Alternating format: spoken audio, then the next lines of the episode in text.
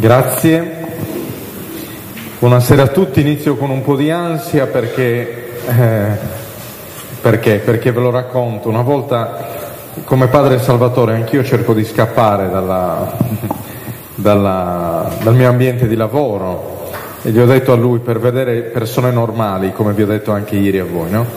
Mi ricordo e quando posso scappare, potevo scappare, andavo in diocesi ad aiutare un prete anziano il quale aveva allora 72-73 anni, era solo e quindi il vescovo mi ha detto ma quando rientri vieni ad aiutarlo, dagli una mano. Beh, e mi, mi colpì una cosa, quando eh, mi presiedevo l'Eucaristia, gli dicevo lei entri dentro, si riposi, perché era un, un uomo un po' acciaccato, si riposi, no, invece lui si metteva camice, stola, cingolo e si sedeva là.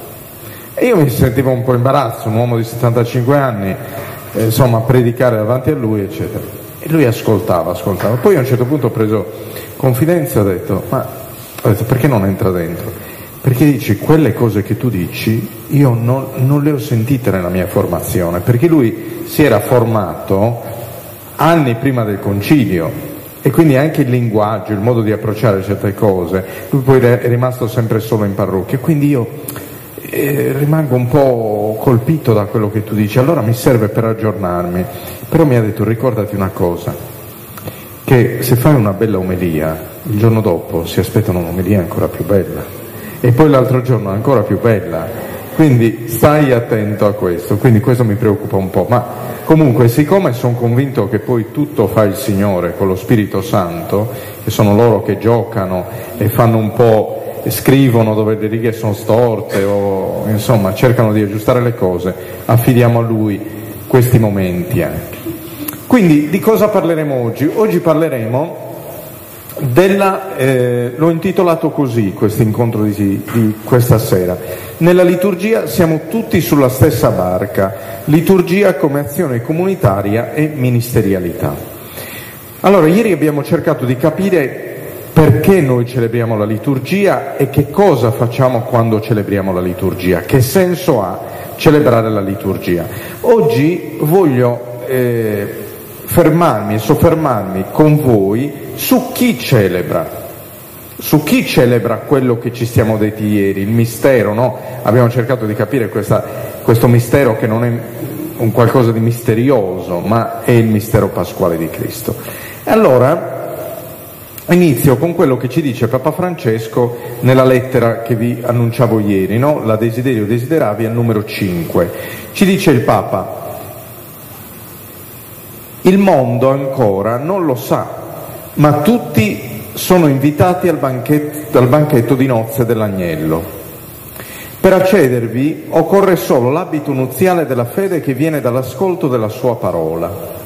La Chiesa la confeziona su misura con il candore di un tessuto lavato nel sangue dell'agnello.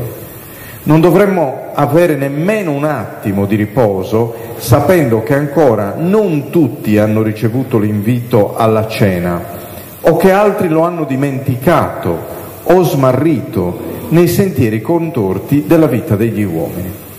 Cosa ci sta dicendo il Papa in partic- mm, mm, principalmente in questo passaggio? Quello che non si stanca mai di dire e che ultimamente ha detto soprattutto ai giovani a Lisbona. La Chiesa è aperta a tutti. Ma perché è aperta a tutti la Chiesa? Eh, alcuni pensano, ah, perché bisogna aiutare i poveri, bisogna fare carità, bisogna... No, perché innanzitutto è Cristo stesso che ha aperto la sua salvezza a tutti. Cioè è Cristo che si vuole far incontrare da tutti, al di là poi degli aiuti che possiamo dare a ciascuno, a ognuno, eccetera. Ma innanzitutto il Signore ci offre la sua salvezza. Ecco perché l'altare è quadrato. Avete mai visto l'altare? L'altare è quadrangolare, ma gli altari antichi, basta vedere il mosaico di Ravenna, erano quadrati. Perché? Perché un antico documento del primo secolo, la Didache, diceva l'Eucaristia è offerta ai quattro venti, al nord, al sud, a est e a ovest, è offerta alla stessa maniera. Non ci sono privilegi, Il quadrato ha tutti gli angoli uguali, quindi queste facce che si aprono, queste facce dell'altare che si aprono al nord, al sud, a est, a ovest, vuol dire la universalità dell'Eucaristia. Per cui il Papa ci dice non dovremmo avere nemmeno un attimo di riposo sapendo che ancora non tutti hanno ricevuto l'invito della cena e, o che non tutti hanno risposto. Vi dico una cosa un po' sottovoce, ma sottovoce ma è nota a tutti. Eh? Cosa diciamo noi nell'Eucaristia? Prendete e mangiatene tutti, questo è il mio corpo, questo è il mio sangue, prendete e bevetene tutti, questo è il mio sangue, è il sangue della nuova ed eterna alleanza versato per voi e per tutti in remissione dei peccati. Benissimo, se voi oggi andate al messale italiano c'è scritto per voi e per tutti in remissione dei peccati. Quando c'era la traduzione di questo passaggio nel nuovo messale, c'è stato un, un parapiglia. Perché? Perché il greco, che il padre Edwin ci segna molto bene, perché ha fatto la licenza in teologia biblica, quindi ha studiato bene, il greco originale ci dice oipolloi, che tradotto in italiano vuol dire, si tradurrebbe per la moltitudine, ma la moltitudine vuol dire tutti. Allora, quando, quando, c'era la traduzione del nuovo mensale, è stata mandata una lettera a tutti i vescovi delle conferenze episcopali, gli è stato detto, mi raccomando, quando traducete, dovete tradurre fedelmente, cioè bisogna tradurre versato per, vo, per molti o per la moltitudine, non per tutti, però dovete spiegare che per tutti. Cioè, dovete tradurre versato per, per voi e per la moltitudine, ma dovete dire alla gente che la moltitudine sono tutti. E allora traduciamo tutti. No, perché la fedeltà al greco deve essere la moltitudine. Per dirvi che cosa questo? che l'Eucarestia accoglie tutti. L'Eucarestia è il dono che Gesù ha dato a tutti e tutti dobbiamo parteciparvi. Ecco allora che l'assemblea diventa il soggetto dell'azione liturgica. Non c'è nessuno escluso. La liturgia, in particolare l'Eucarestia, è l'esempio di sinodalità più grande di sinodalità, di dialogo tra l'uomo e Dio, ma un dialogo, una compartecipazione alla quale tutti siamo chiamati. Per cui la, il soggetto che celebra, un altro termine che ha fatto discutere tantissimo, io mi ricordo quando andavo da mio nonno eh, alle vacanze estive, quando tornavo dalla messa mi diceva chi ha celebrato la messa? perché c'era il parroco e due viceparroci e diceva ha celebrato Tizio. Oggi che sono liturgista non direi chi ha celebrato la messa, direi chi ha presieduto la messa, perché tutti celebriamo, tutti mettiamo in atto un'azione celebre che è l'Eucarestia, che è l'azione liturgica, ma uno la presiede in persona Cristi, che è il presbitero, ma tutti celebriamo. Allora la Sacro Santum Concilium ci dice al numero 26, le azioni liturgiche non sono azioni private, ma celebrazioni della Chiesa che è sacramento dell'unità, cioè popolo santo radunato e ordinato sotto la guida dei vescovi. La liturgia, dalla parola stessa, la liturgia, leiturgia, è una parola greca che è formata da due parole, Laos ergon. Laos vuol dire popolo, ergon vuol dire azione. Azione del popolo, non azione del prete, come forse era un tempo, ne parlavamo anche ieri, no? Per cui la liturgia non è mai privata. Se voi aprite il messale, Vedete che ci sono alcune forme di celebrazione dell'Eucaristia, messa con il diacono, messa senza il diacono, messa concelebrata, ma non c'è mai una messa celebrata dal solo presbitero. Non esiste. È vero che quando noi celebriamo, celebriamo in comunione sempre con tutta la Chiesa, però il messale richiede che ci sia almeno un ministro. Perché? Perché l'Eucaristia, lo dirà fra poco Papa Francesco, non è mia. E scusatemi, spero che mi capiate quando dico questo, l'Eucaristia non si celebra per la devozione del prete, ma l'Eucaristia è il dono che Cristo ha fatto alla Chiesa e che dona attraverso il ministero dei presbiteri. Per cui non è un qualcosa di mio, di privato, ma è un qualcosa di nostro. E allora i singoli membri, perciò tale azioni appartengono all'intero corpo della Chiesa, lo manifestano e lo implicano, ma i singoli membri vi sono interessati in diverso modo secondo la diversità degli stati degli uffici della partecipazione effettiva. È vero che siamo un'assemblea, ma ciascuno vi partecipa secondo la propria ministerialità. Io vi partecipo in quanto presbitero, il coro vi parteciperà, non so se c'è qualcuno del coro qui, nel guidare l'assemblea, il lettore nel proclamare la parola di Dio, ognuno a suo modo, ma facciamo tutti l'unica cosa, cioè celebriamo l'unico mistero di Cristo, tutti implicati.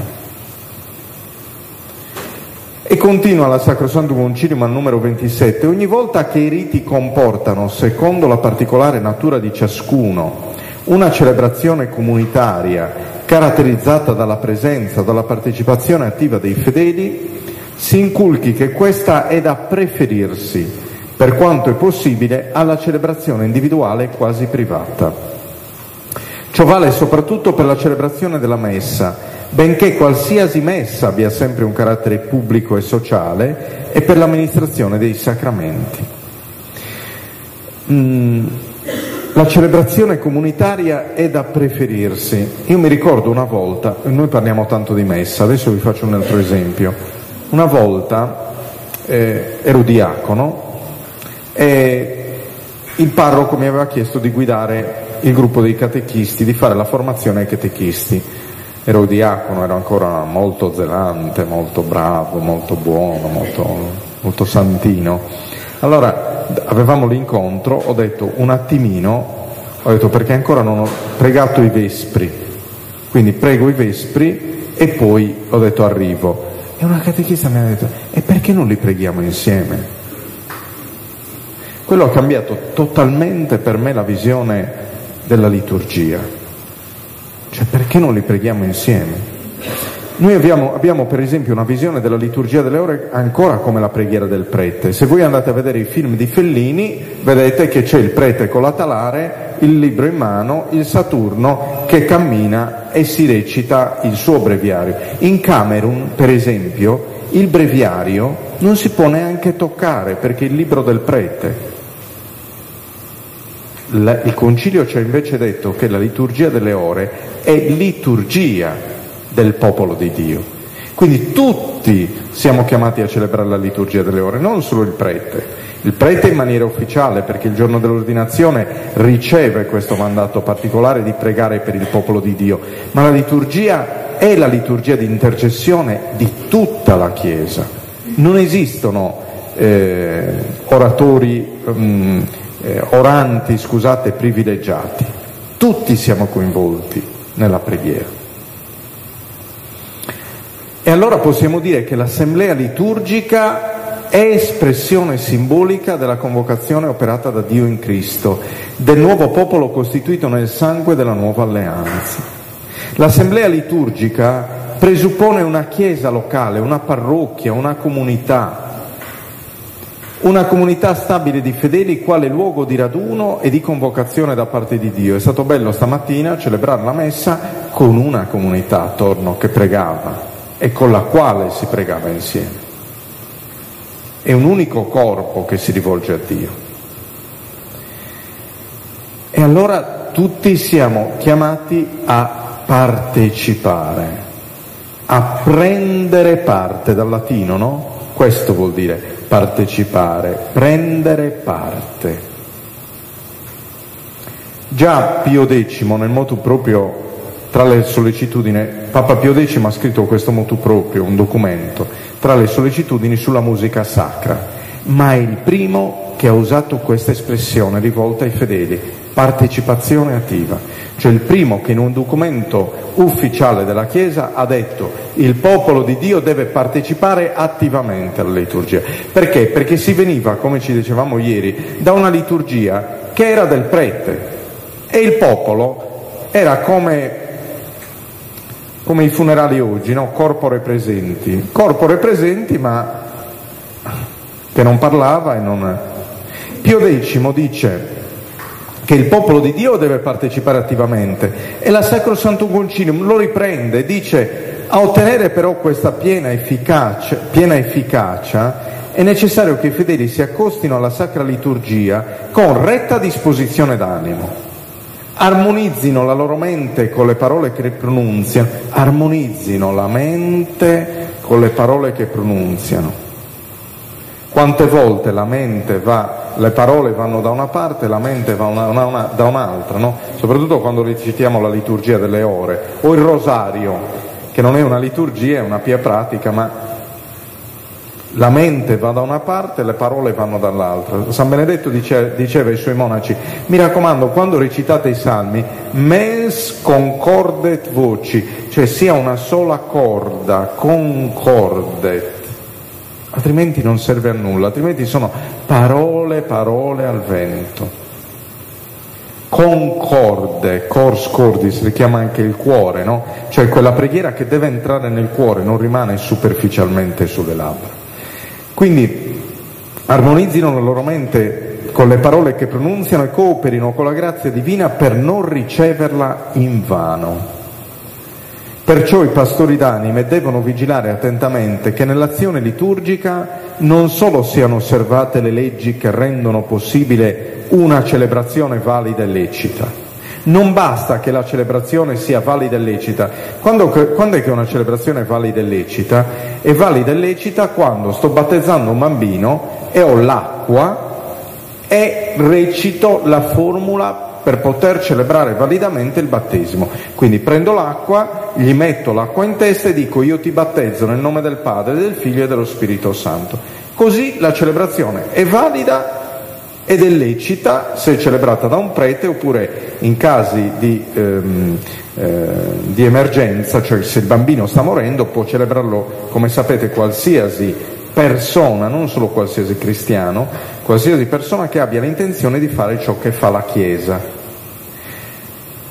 Bene, a un certo punto non basta però, ci dice il Concilio, che la celebrazione sia valida e lecita, non bastano la materia e la forma, ma occorre che i fedeli vi prendano parte in maniera consapevole, attiva e fruttuosa. La liturgia può portare frutto nella mia vita se è consapevole e attiva, altrimenti non porta frutto. Attenzione, quando vi dico non porta frutto, non vuol dire che non sia valida o non vuol dire che il Signore non ci offra lo stesso la grazia. Vuol dire che noi non siamo capaci di accogliere pienamente quella grazia e di farla fruttare nella nostra vita.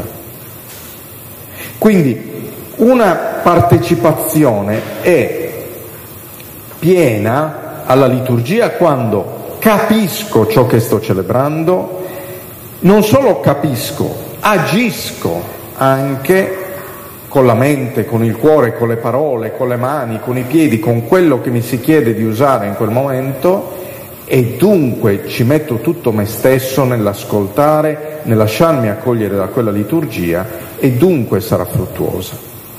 Questa è la partecipazione attiva. Vi racconto due, due, due episodi per, per, farvi capire che cosa non è partecipazione attiva. Eh? Una volta sono andato in Inghilterra, sono stato due mesi in una parrocchia.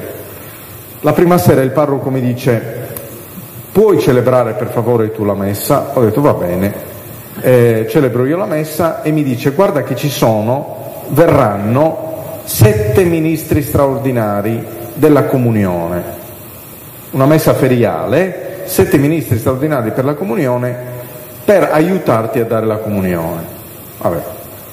Comunque al momento della comunione salgono e io avevo davanti, avevo consacrato effettivamente sette calici, cioè il, il vino, eh, consacravo questo vino dentro il calice, quindi il sangue di Cristo.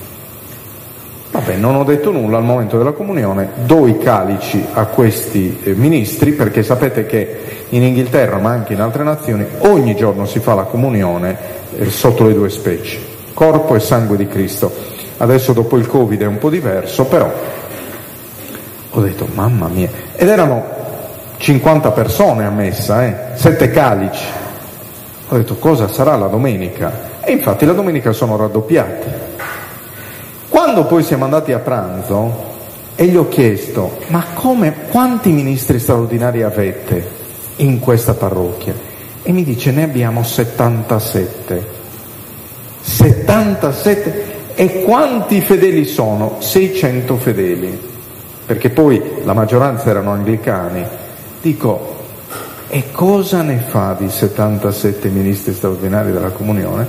Mi ha risposto, poi ve lo, ve lo traduco, to involve them, cioè per coinvolgerli, per renderli attivi.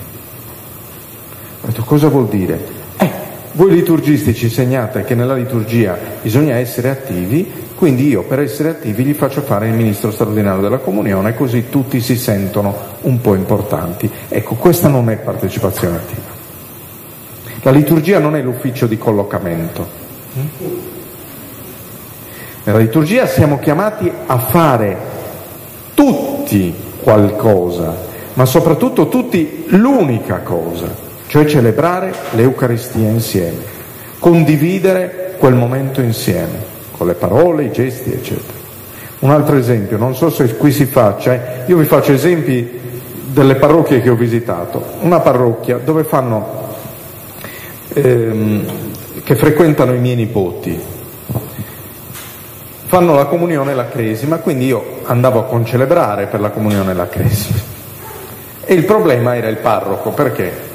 Perché voi sapete che, anzi se non ve lo sapete ve lo dico io, purtroppo noi liturgisti non siamo visti molto bene, eh?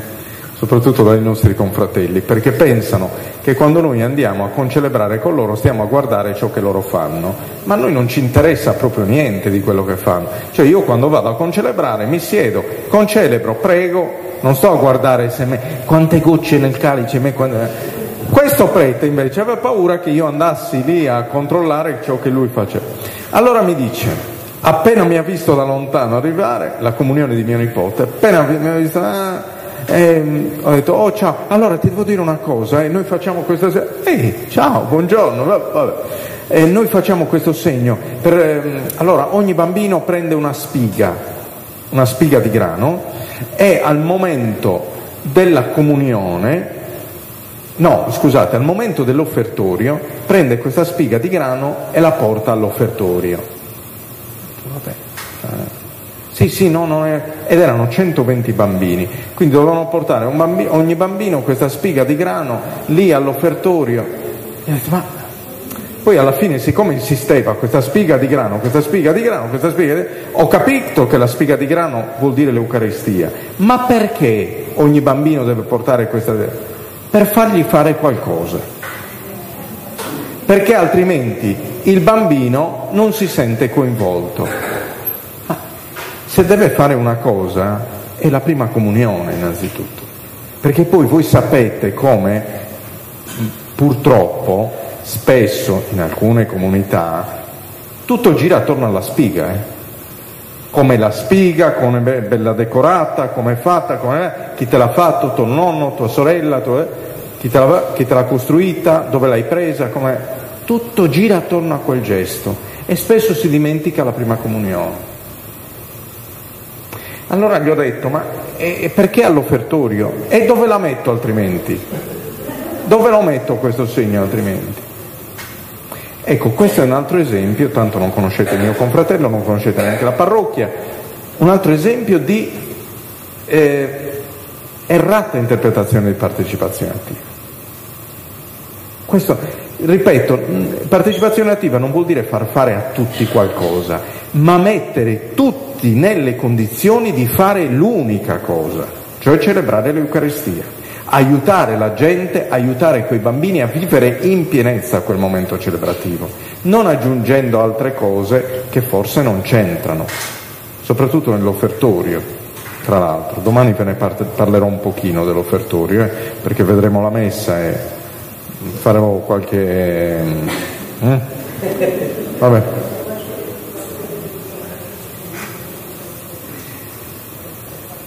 Ecco, e la Sacrosanto Concilium aggiunge che il popolo ha diritto e dovere in forza del battesimo di partecipare alla liturgia. Cioè il fatto di partecipare non deriva dal fatto che io sono laico, ma dal battesimo. Il battesimo è il sacramento che mi rende abile a partecipare alla liturgia.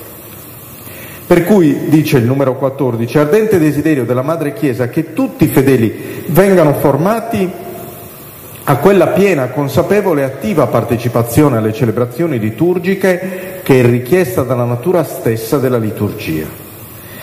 Capite perché Papa Francesco nel 2019 pubblica questo documento la, eh, la desiderio desideravi, perché il popolo di Dio ancora probabilmente non riesce a partecipare pienamente alla liturgia. Occorre in qualche modo formarlo alla partecipazione. A tale piena e attiva partecipazione di tutto il popolo va dedicata una specialissima cura nel quadro della riforma e della promozione della liturgia. Essa è la prima indispensabile fonte dalla quale i fedeli possono attingere il genuino spirito cristiano. È la prima fonte. Quando Paolo VI eh, rende pubblico questo documento, nella, alla, alla chiusura della sessione del concilio, dice che la liturgia è il primo pensiero che la Chiesa ha avuto e deve avere, perché è la fonte poi di tutto il resto, di tutte le azioni, della carità, della catechesi, non, perché, non lo dico io perché sono liturgista, l'ho detto Paolo VI, ce lo dice la Chiesa, è, l'Eucarestia è la fonte della catechesi, della carità. Quando io dico la messa è finita, andate in pace, ite missa est, meglio il latino, vuol dire quello che hai celebrato adesso lo devi vivere, perché questa è la fonte che ti dà la forza di poter mettere in pratica ciò che il Vangelo ti chiede di mettere in pratica.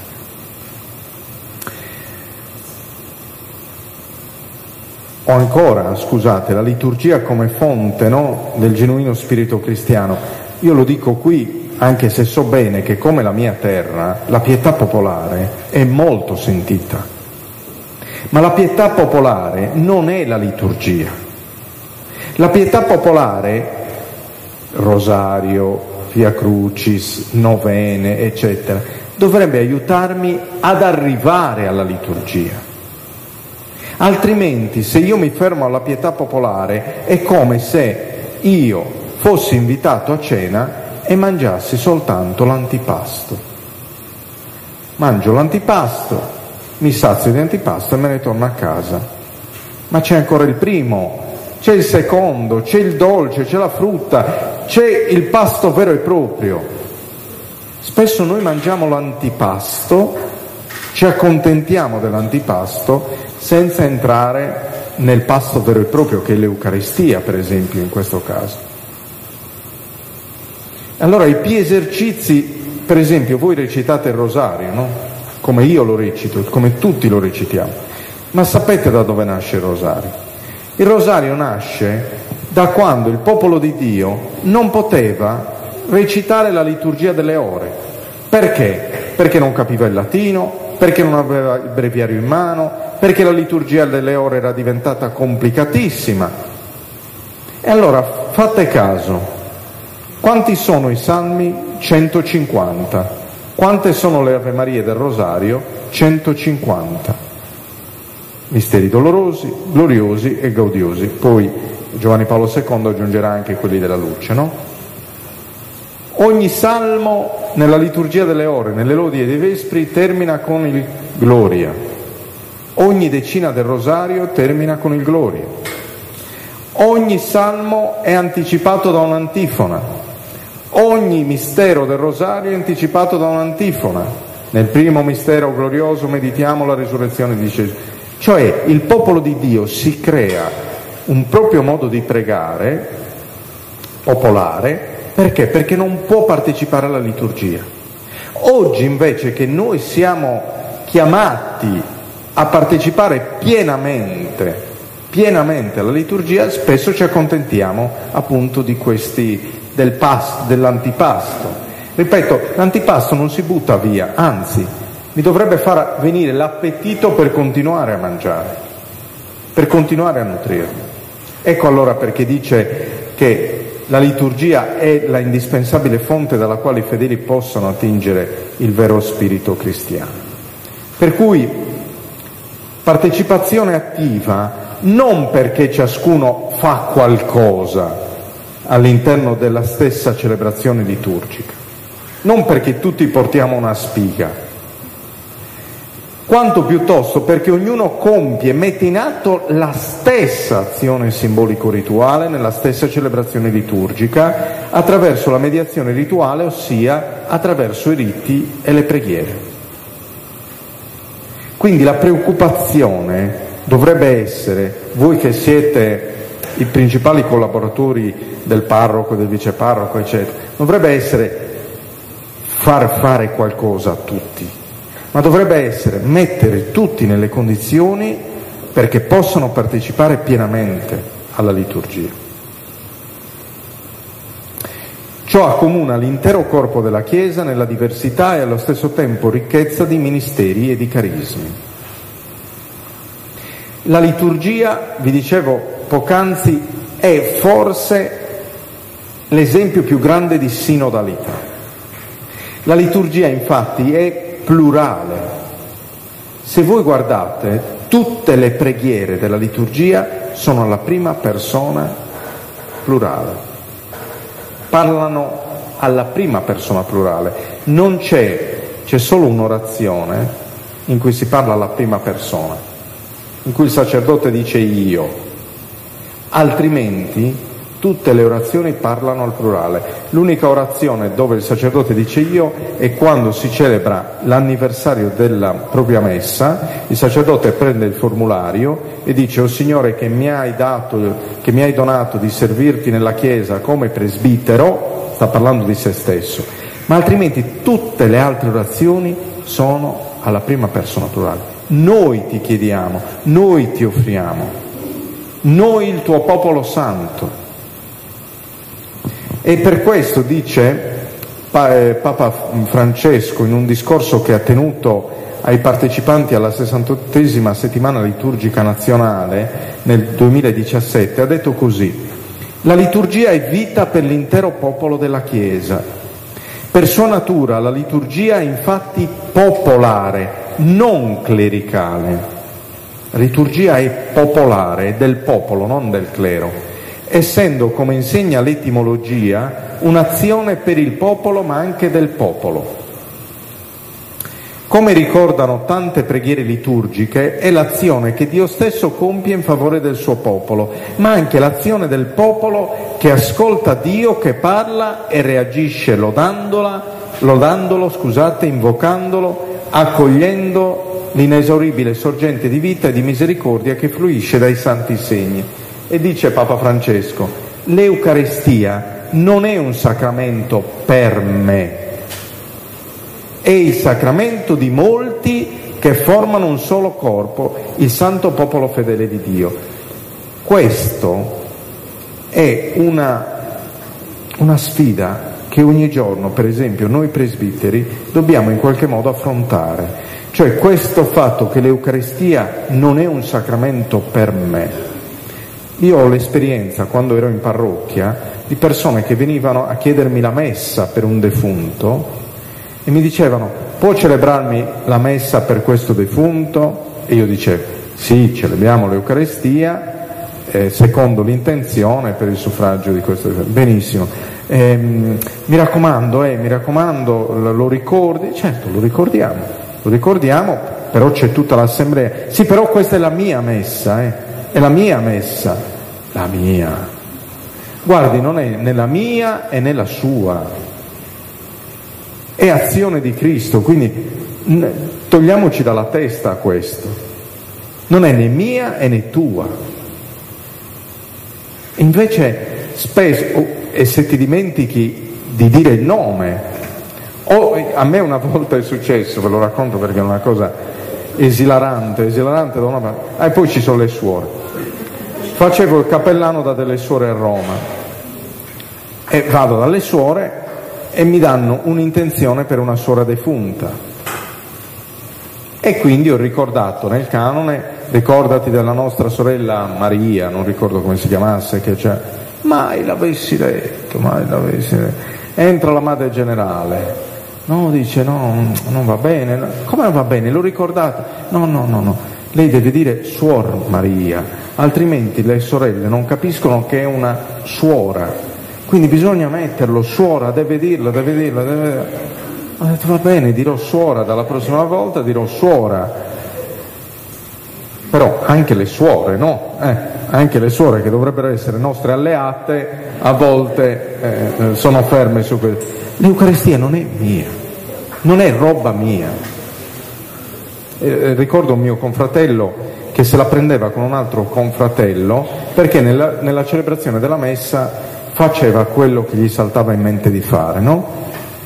Tutti i segni strani, tutte, vabbè, era un po' particolare. E questo qui gli diceva, per fargli capire che non doveva farlo, guarda che la messa è anche la mia, cioè quello che tu celebri è anche mio. E il fatto che tu lo celebri è perché il Signore ti chiama ad essere amministratore, non padrone. Quindi la tua messa è anche la mia, è la messa del popolo. E quindi non è un sacramento per me, è il sacramento per molti. Non dobbiamo dimenticare dunque che anzitutto la liturgia ad esprimere la pietas di tutto il popolo di Dio, prolungato poi dai più esercizi e devozioni che conosciamo con il nome di pietà popolare da valorizzare e incoraggiare in armonia con la liturgia. Perché per esempio il giorno del Corpus Domini non si celebra, non si fa prima la processione eucaristica e poi la messa, ma si fa normalmente la messa e poi la processione eucaristica. Non perché per chissà quale altro motivo, ma perché la devozione eucaristica scaturisce dalla celebrazione eucaristica.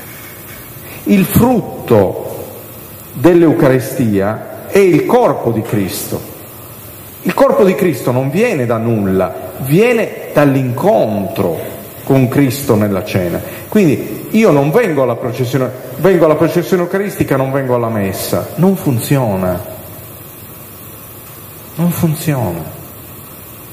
Il Signore non ci ha detto venite e adoratemi. Il Signore ci ha detto prendete, mangiate, prendete e bevetene. Poi la Chiesa, giustamente, ha voluto prolungare questo momento attraverso l'adorazione eucaristica, ma questo momento è imprescindibile. È per questo che Papa Francesco lo richiama, no? La liturgia è prolungata poi dagli, dagli esercizi e delle devozioni che conosciamo con il nome di pietà popolare, diventano un prolungamento. Ecco allora il, sempre il Papa nella Desiderio Desideravi che dice se l'ognosticismo ci intossica con il veleno del soggettivismo, la celebrazione liturgica ci libera dalla prigione di una autoreferenzialità, nutrita dalla propria ragione o dal proprio sentire. L'azione celebrativa non appartiene al singolo, ma a Cristo Chiesa, alla totalità dei fedeli uniti in Cristo. La liturgia non dice io, ma noi. E ogni limitazione all'ampiezza di questo noi è sempre demoniaca. Il Papa quando parla è molto chiaro e molto forte, no? Ogni volta che noi facciamo la liturgia a nostro uso e consumo come se fosse roba nostra, quello è diabolico. In che senso diabolico? Che separa. Diaballo in greco vuol dire separare. mi sta separando dal vero senso del sacramento, mi sta separando dalla, dall'assemblea liturgica, dal popolo di Dio, che dovrebbe essere il riferimento principale. Allora, l'azione celebrativa non appartiene al singolo, ma a Cristo, alla totalità dei fedeli uniti. Non dice io, ma dice noi. Eh, vi faccio un altro esempio. Io penso, non so se in parrocchia celebriate le lodi o i vespri, io faccio riferimento spesso alla liturgia delle ore perché è la materia che insegno al Pontificio Istituto Liturgico. Allora dico alcune volte agli studenti, quando parlo dei salmi, no? certamente comunque qualcuno di voi avrà celebrato le lodi, i vespri, eccetera. Dico agli studenti, perché noi abbiamo i salmi ogni giorno, no? i salmi già scelti, apriamo, apriamo, il breviario e troviamo i salmi. Ora, se io mi alzo la mattina e cado dal letto e mi rompo la gamba e trovo un salmo alleluiatico o di lode, lodatelo, lodatelo nel suo santuario, alleluia, alleluia, ma che alleluia, mi sono rotto la gamba. O peggio ancora, se il venerdì dove normalmente, normalmente sempre troviamo il Salmo 50, pietà di me, o Dio, tuo... e il giorno sono particolarmente contento perché ho vinto alla lotteria, che ne so io, ma non è un salmo penitenziale che devo cantare, è un salmo alleluiatico, di lode, quindi prendo il salmo 148, 149 e 150, lodate, cantate con me, Sapete perché la Chiesa non vuole che si faccia questo, cioè che ti scegli i salmi a tua immagine e somiglianza? Perché la preghiera non è la tua, quella è preghiera della Chiesa, preghiera della Chiesa fatta insieme alla Chiesa, anche se tu la preghi da solo, è fatta per la Chiesa. Quando noi preghiamo la liturgia delle ore con il breviario in mano, non stiamo pregando solo per noi, Stiamo pregando per il popolo di Dio che ci è stato affidato. E la liturgia delle ore, che è liturgia, cioè azione comunitaria, è preghiera di tutto il popolo di Dio.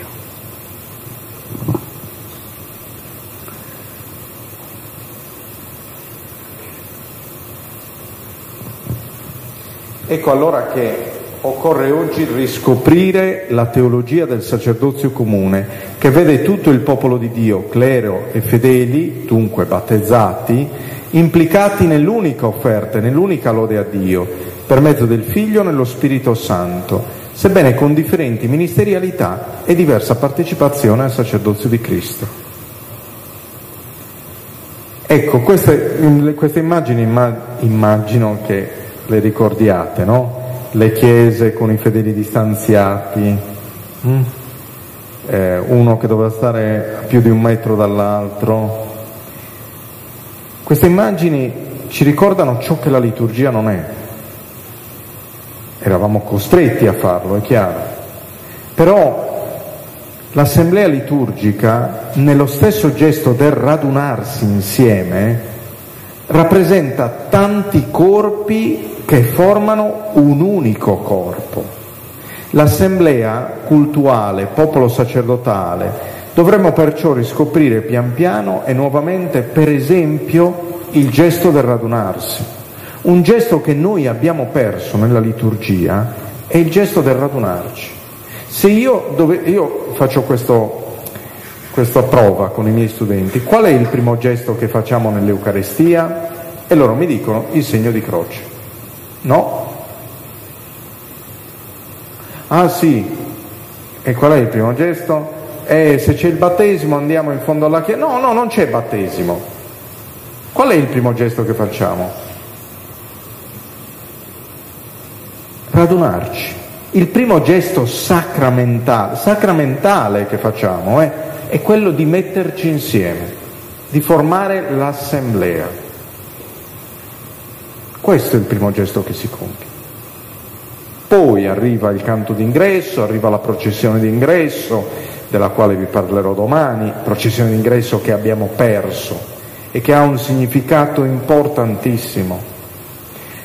Processione d'ingresso, il sacerdote sale sull'altare, bacia l'altare, va alla sede, termina il canto, segno di croce.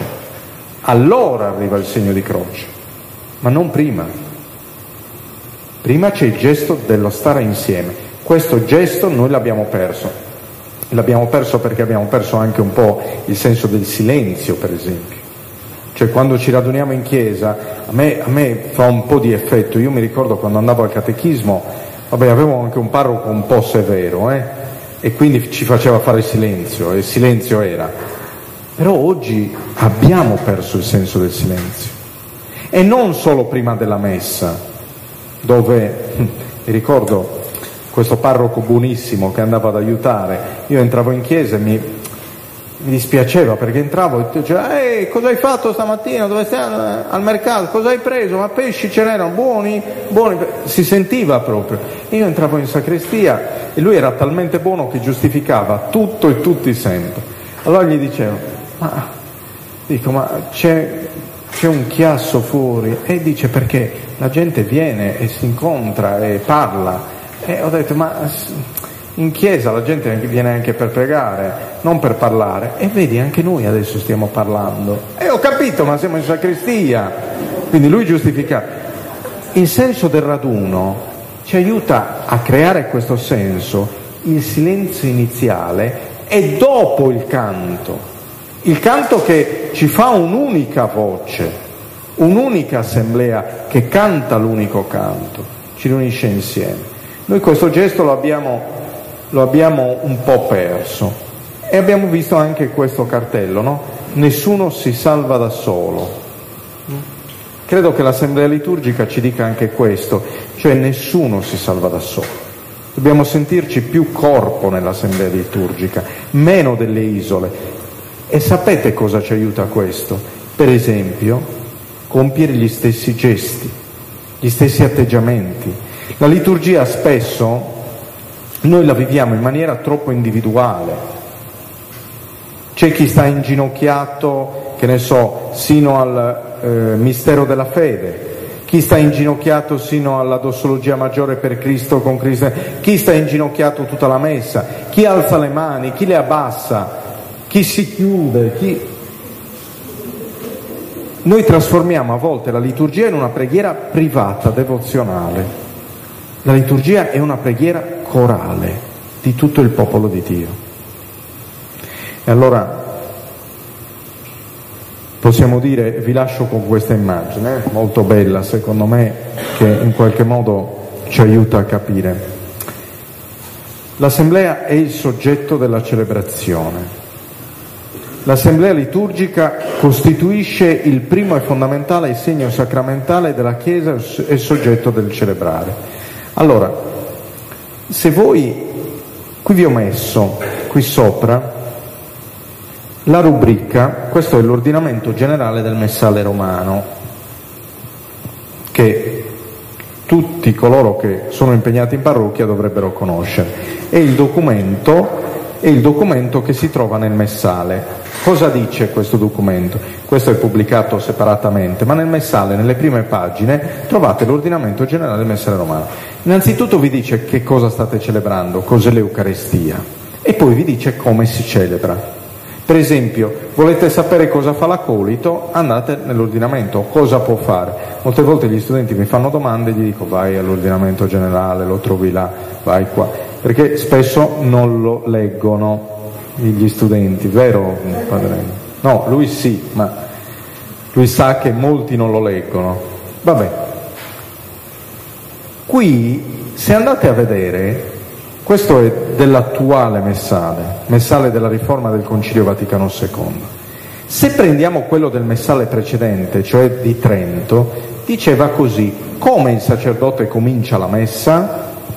Diceva, sacerdo sparatus cum ingreditur ad altare fatta illa, illi debita reverenzia, eccetera, eccetera. Cioè, il sacerdote vestitosi, quindi parato, il sacerdote vestitosi fa il suo ingresso all'altare, fa la sua riverenza, eccetera, eccetera. Guardate cosa dice invece l'attuale messale. L'attuale messale non inizia con sacerdos paratus, ma inizia con le parole populo congregato.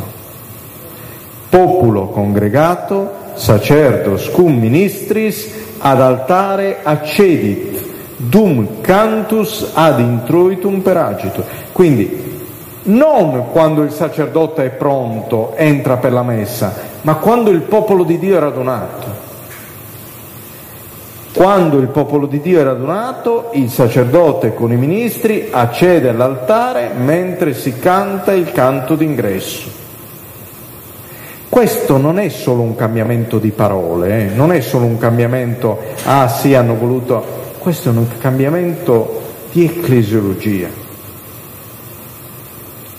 Cioè è un cambiamento di come la Chiesa vede se stessa e di come la Chiesa dice di essere davanti a Dio. Siamo un popolo. Questo vi dice una liturgia ancora legata al prete, del prete. Questo vi dice la liturgia non è clericale, ma la liturgia è popolare. Quindi paradossalmente, paradossalmente il prete non può entrare alla messa se il popolo non è congregato. Se il popolo è congregato entra alla messa. Non basta che lui sia pronto, ci deve essere anche il popolo di Dio. Allora questa è l'immagine che vi lascio e domani vedremo nell'ultimo incontro alcuni elementi della celebrazione liturgica, vi hanno anticipato alcuni, processione d'ingresso, ma vedremo anche per esempio la liturgia della parola, alcuni elementi importanti, l'uso dei foglietti, per esempio, durante la messa, che per noi, l'uso dei foglietti per le letture, no? che per noi è una cosa normale, in realtà dietro c'è tutto un senso, c'è tutta un'attenzione, i foglietti non dovrebbero usarsi durante la messa, ma perché? Ve lo dico domani.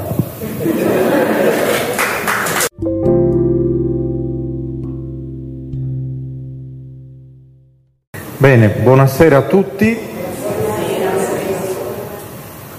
Allora, oggi nell'ultimo incontro vedremo, parleremo della celebrazione eucaristica. Non voglio soffermarmi troppo sulla teoria, ma voglio andare su alcuni elementi pratici della celebrazione eucaristica, in modo che possiate portarvi a casa anche delle, eh, dei compiti da poter fare. Già oggi durante la messa ho visto tre o quattro cose, padre Edwin, che bisogna, che bisogna correggere. Quindi Così vi portate a casa anche dei compiti concreti da fare.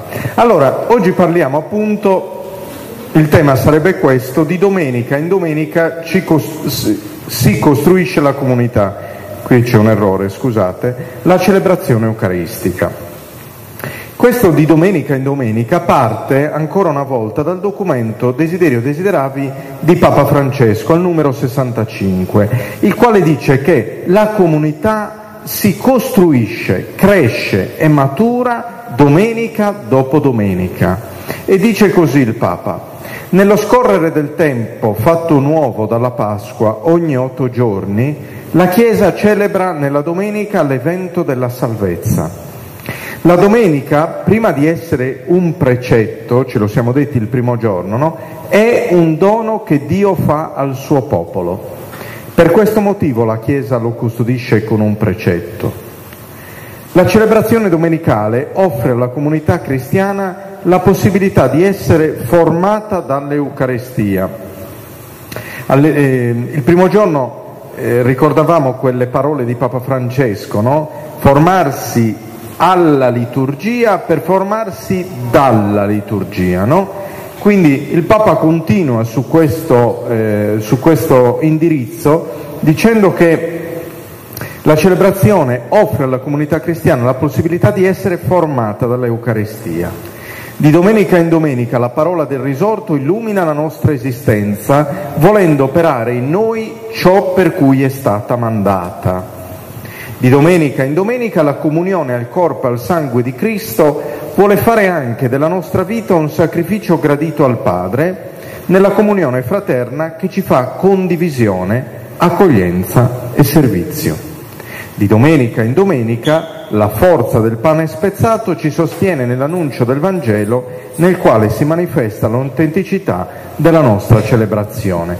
Quindi una comunità che cresce di domenica in domenica, partecipando di domenica in domenica ogni otto giorni, dice la desiderio desideravi, all'Eucaristia. Io non capisco, oggigiorno, io non capisco perché questo non lo capiscano i fedeli, non tanto noi, ma quelli che stanno fuori, quelli che sono lontani. Quando vediamo per esempio giovani o anche meno giovani che vanno ogni giorno in palestra. Io ho sempre pensato a questo, no? Ogni giorno vanno in palestra, addirittura adesso le palestre sono aperte anche di domenica. Vanno, anche di domenica ogni giorno perché? E bisogna allenarsi, bisogna allenarsi giorno dopo giorno. E per la fede no, per la Chiesa no. La Chiesa cresce, si fa i muscoli partecipando ogni domenica insieme all'Eucaristia. Non ti chiediamo ogni giorno, ogni otto giorni. Eppure per la palestra si capisce, per la fede no. Tant'è che quando va bene andiamo a messa il Natale e la Pasqua. E invece il Papa ci dice che si è cristiani crescendo nella fede, non si è cristiani perché il giorno del battesimo ci hanno messo un timbro, ma crescendo di domenica in domenica, ogni domenica, tant'è che la, Sacra, la Sacrosantum Concilium definisce la domenica la festa primordiale. Primordiale perché? Perché innanzitutto è la prima festa che è nata tra i cristiani. Oggi noi conosciamo la Quaresima, la Pasqua, la Pentecoste, all'inizio della Chiesa non esisteva l'anno liturgico come noi lo conosciamo, esisteva solo la domenica. Quindi è festa primordiale perché? Perché è la prima festa che nasce, ma è festa primordiale perché? Perché è il giorno della Pasqua di Cristo, quindi noi celebriamo il memoriale della Pasqua di Cristo e dunque dell'intervento storico-salvifico di Dio che si attualizza nella celebrazione, è la festa primordiale perché la frazione del pane e la partecipazione alla cena del Signore diventano il nucleo della celebrazione, cioè noi partecipiamo all'Eucaristia come se fossimo presenti, abbiamo detto, all'ultima cena del Signore, quindi all'intervento storico-salvifico di Dio, in questa tensione escatologica. La domenica se voi fate caso, no? Noi abbiamo detto la domenica è l'ottavo giorno, però i giorni della settimana sono sette, non sono otto. Lunedì, martedì, mercoledì, giovedì, venerdì, sabato, sì, sono sette. Eh, sono sette. L'ottavo giorno perché? Perché l'ottavo giorno è quello che esce dal computo razionale. Non riesco a contarlo l'ottavo, va oltre. La domenica è quel giorno che va oltre, cioè io nell'Eucaristia mangio mai in attesa di qualcos'altro. Vi faccio un esempio su questo. Eh, io vengo dalla Sardegna, non so se si è capito dall'accento, eh? Eh, vengo dalla Sardegna e da noi, come sapete, adesso un po' meno, ma ehm, eh, le persone vivevano molto di pastorizia e sino a qualche decennio fa il pastore non andava con la macchina, adesso voi se andate in Sardegna vedete il pastore con la macchina e il gregge davanti, no? che spinge il gregge. Prima si andava a piedi e quindi cosa accadeva? Accadeva che per trovare pascolo si usciva e non si sapeva quando rientrava il pastore. Spesso dormivano in alloggi di, fortu- di fortuna, in, in, in sardo si chiama saspinnettas, cioè questa sorta di capanna fatta di pietre e di canne, no? dormivano là sino a quando non eh, avevano saziato il gregge e poi tornavano indietro. Quindi cosa si faceva a casa? A casa non si sapeva se il padre di famiglia sarebbe tornato o meno. Allora quando si apparecchiava, si apparecchiava anche per lui. Si apparecchiava anche per lui perché poteva arrivare come anche non poteva arrivare. Però cosa facciamo? Aspettiamo e se non arriva, allora si diceva mandighende e aisettende, che vuol dire mangiamo aspettando. Ecco, l'Eucaristia è questo. L'Eucaristia è mangiare aspettando. È pregustare, cioè gustare prima ciò che gusteremo in pienezza nei cieli con Dio. Quindi mangiamo aspettando, nell'attesa dell'incontro definitivo con Dio cominciamo a mangiare, cominciamo, passatemi il termine, a stuzzicare qualcosa, a mangiare qualcosa. Ecco, detto questo, io entrerei subito a vedere alcune parti della celebrazione, alcune parti della celebrazione eucaristica, perché noi abbiamo detto che dobbiamo formarci dalla liturgia.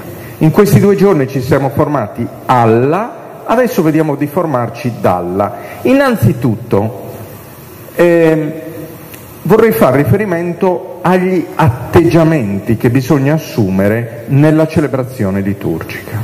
Questo è un punto molto particolare perché? Perché oggi nelle celebrazioni liturgiche vediamo di tutto, la gente che fa dei segni, la gente che fa dei gesti, eccetera. Non sempre siamo omogenei. Guardate cosa dice il Messale romano al numero 42. L'atteggiamento comune del corpo, da osservarsi da tutti i partecipanti, è segno dell'unità dei membri della comunità cristiana riuniti per la sacra liturgia. L'atteggiamento comune del corpo, cioè fare gli stessi segni, dire le stesse parole, muoversi insieme, manifesta e favorisce l'intenzione e i sentimenti dell'animo di coloro che partecipano. Quindi tutti siamo invitati a fare che cosa? A fare gli stessi gesti. Alcune volte mi chiedono, ma nel Padre nostro posso alzare le mani? Posso mettere le mani così? Questo è il gesto antico dell'orante. Io dico sempre, ma nel messale non c'è, non c'è scritto. Comunque lo puoi fare se lo fanno gli altri. Cioè le, la liturgia, ce lo diciamo ancora una volta, è azione del popolo, di tutto il popolo. Quindi è come se, fo, se fossimo un unico corpo che deve muoversi insieme. Se alziamo le braccia, le braccia le alziamo tutti, Certo, deve avere un senso quello che facciamo, non è che diciamo facciamo questo gesto giusto perché oggi vogliamo cambiare, tutto deve avere un senso e questo potrebbe averlo, perché il gesto dell'orante, no? Il gesto di alzare le mani, di tenerle così. San Benedetto muore con le mani, tenuto dai suoi monaci, con le mani alzate, rivolte a Dio, è il segno dell'orante. Quindi ci vuole una uniformità nella liturgia, non un uniformismo, ma una uniformità. E ciò vuol dire che i gesti e gli atteggiamenti devono essere assunti da un'assemblea in riferimento al mistero che viene celebrato nel rito e non da un individuo secondo la propria spiritualità o le attitudini personali. Essi di fatti hanno la caratteristica di essere universalmente comprensibili, cioè oltre al fatto che siamo un corpo solo, io con il mio corpo che fa un gesto sto trasmettendo non la mia devozione, ma la fede della Chiesa. Il fatto che io stia in ginocchio alla consacrazione, sto dicendo che lì c'è la presenza reale di Gesù Cristo. Posso stare in ginocchio, posso stare anche in piedi, questi due sono gli atteggiamenti previsti dal messale, no? Durante la consacrazione si può stare in ginocchio e in piedi, oggi purtroppo si sta meno in ginocchio, vedo. Però deve essere un atteggiamento che dice ciò che si sta facendo in quel momento e ciò che sta accadendo. Non avrebbe senso, per esempio, stare in ginocchio nei riti di introduzione o nei riti di conclusione o durante il Vangelo. Non ha senso. C'è un luogo, un momento che richiede degli atteggiamenti. Non è la, non è la mia spiritualità che li richiede, ma è il rito. Questo deve essere importante, altrimenti noi ci inventiamo di tutto e di più. E qual è la mia, la mia interpretazione che do a quel momento? La mia interpretazione quindi mi porta a fare quel gesto? No, è l'interpretazione che dà la Chiesa della quale tu fai parte come battezzato. E allora al numero 95-96 del Messale, dell'ordinamento generale del Messale romano, si dice i fedeli evitino perciò ogni forma di individualismo e di divisione, tenendo presente che hanno un unico Padre nei cieli e perciò tutti sono tra loro fratelli. Formino invece un solo corpo sia nell'ascoltare la parola di Dio, sia nel prendere parte alle preghiere e al canto, sia specialmente nella comune offerta del sacrificio e nella comune partecipazione alla mensa del Signore. Questa unità appare molto bene dai gesti e dagli atteggiamenti del corpo che i fedeli compiono tutti insieme. Per esempio, questo è un esempio che vi faccio, no? dove vi è la consuetudine che il popolo rimanga in ginocchio dall'acclamazione del santo fino alla conclusione della preghiera eucaristica e prima della comunione, quando il sacerdote dice ecco l'agnello di Dio, questo uso può essere lodevolmente, con, lodevolmente conservato. Attenzione, dove vi è la consuetudine. Quindi non è che io entro in chiesa e oggi decido di e mi metto in ginocchio dall'inizio alla fine.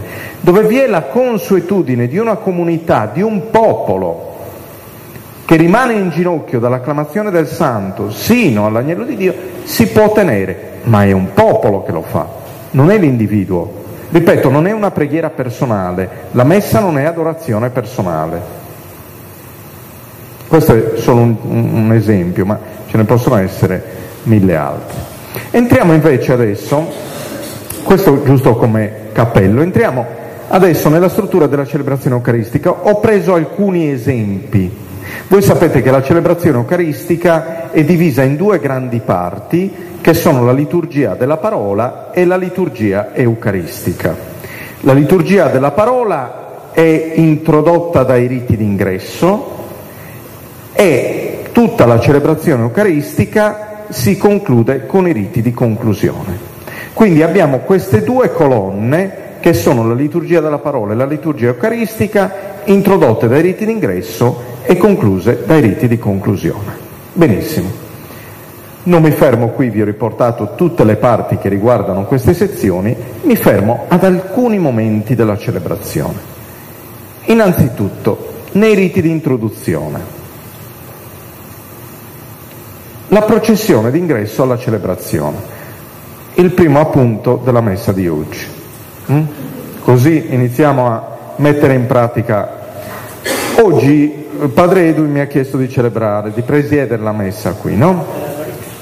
Abbiamo presieduto la messa e da dove siamo entrati? Siamo entrati dalla, da dove entri normalmente, no? Probabilmente, dalla porticina e si sale sull'altare. Questo è, in sardo si dice, eh, l'ingresso dei mandroni. Mandroni vuol dire quelli che, eh, gli sfaticati, no? I poltroni. L'ingresso dei poltroni. Cioè, tu entri, sei già sull'altare, baci l'altare la Chiesa invece ci dice che bisogna fare la, pro- la processione d'ingresso. Cioè la processione d'ingresso cosa prevede? Almeno nelle domeniche, nelle solennità, nei momenti, non dico ogni giorno che celebrate nella cappellina e quindi dovete entrare da lì, ma nelle, mom- nelle domeniche almeno la processione dovrebbe essere fatta come vedete qui. Qui non c'è il vescovo, eh, se non vuoi diventare vescovo, ma la processione perché? Perché? perché uno potrebbe dire, ma scusi, è più facile entrare da lì, è più semplice. Sì, è più semplice, però è una tua lettura personale. La Chiesa non ci dice così e la Chiesa ci chiede di fare la processione d'ingresso perché? Prendo questo piccolo brano, che penso che ve lo faccia capire subito, poi ve lo spiego ancora, tratto da un autore cristiano che si chiama Massimo il Confessore, che scrive quest'opera, si chiama Mistagogia eh, qua explicatur quorum signa sint, insomma, sui segni della messa. E a un certo punto parla della processione d'ingresso e dice così, l'introito è tipo e figura della prima venuta del Figlio di Dio, il Cristo nostro Salvatore per la cui virtù il genere umano è liberato e redento dalla corruzione della morte, dalla schiavitù del peccato e dalla tirannide del diavolo. E significa conversione dall'ignoranza e dall'errore alla conoscenza della verità, conversione di ciascuno di noi che crediamo eppure verifichiamo la vita del Signore, coloro che avranno convertito la loro vita, costoro tutti saranno visti entrare con Cristo, Dio e Pontefice. Ve lo spiega ancora meglio quest'altro signore, ve lo leggo velocemente, Siccardo di Cremona.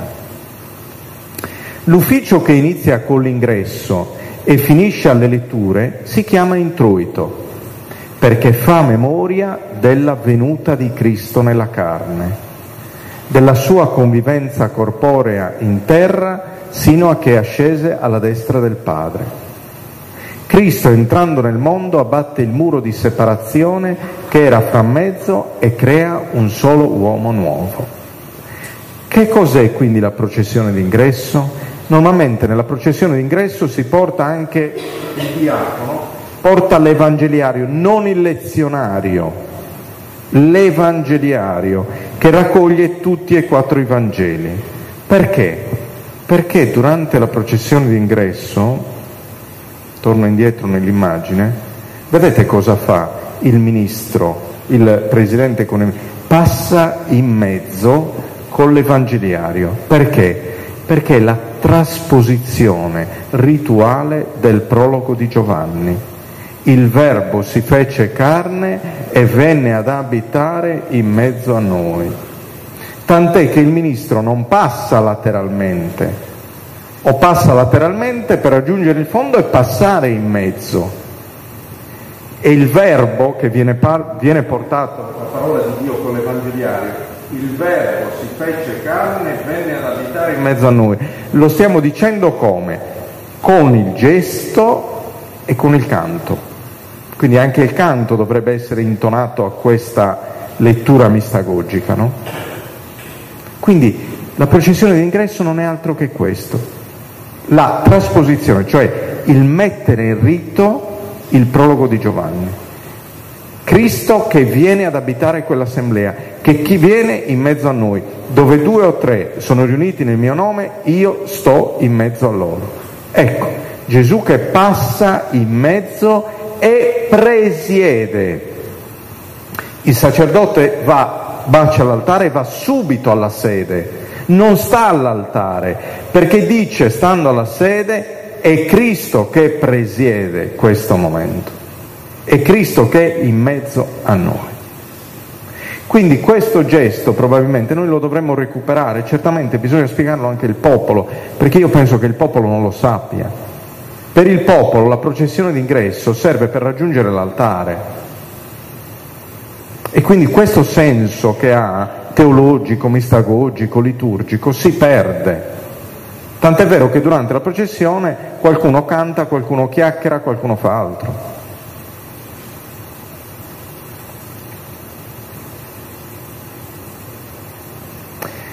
L'atto penitenziale.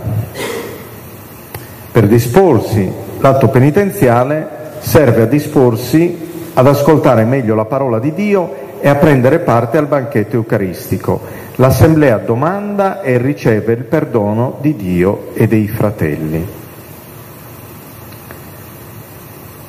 Allora, l'atto penitenziale che si trova subito dopo il saluto del celebrante è un'azione sacra che sta iniziando e ci fa comprendere come i nostri peccati siano in forte contrasto con ciò che stiamo per, per fare.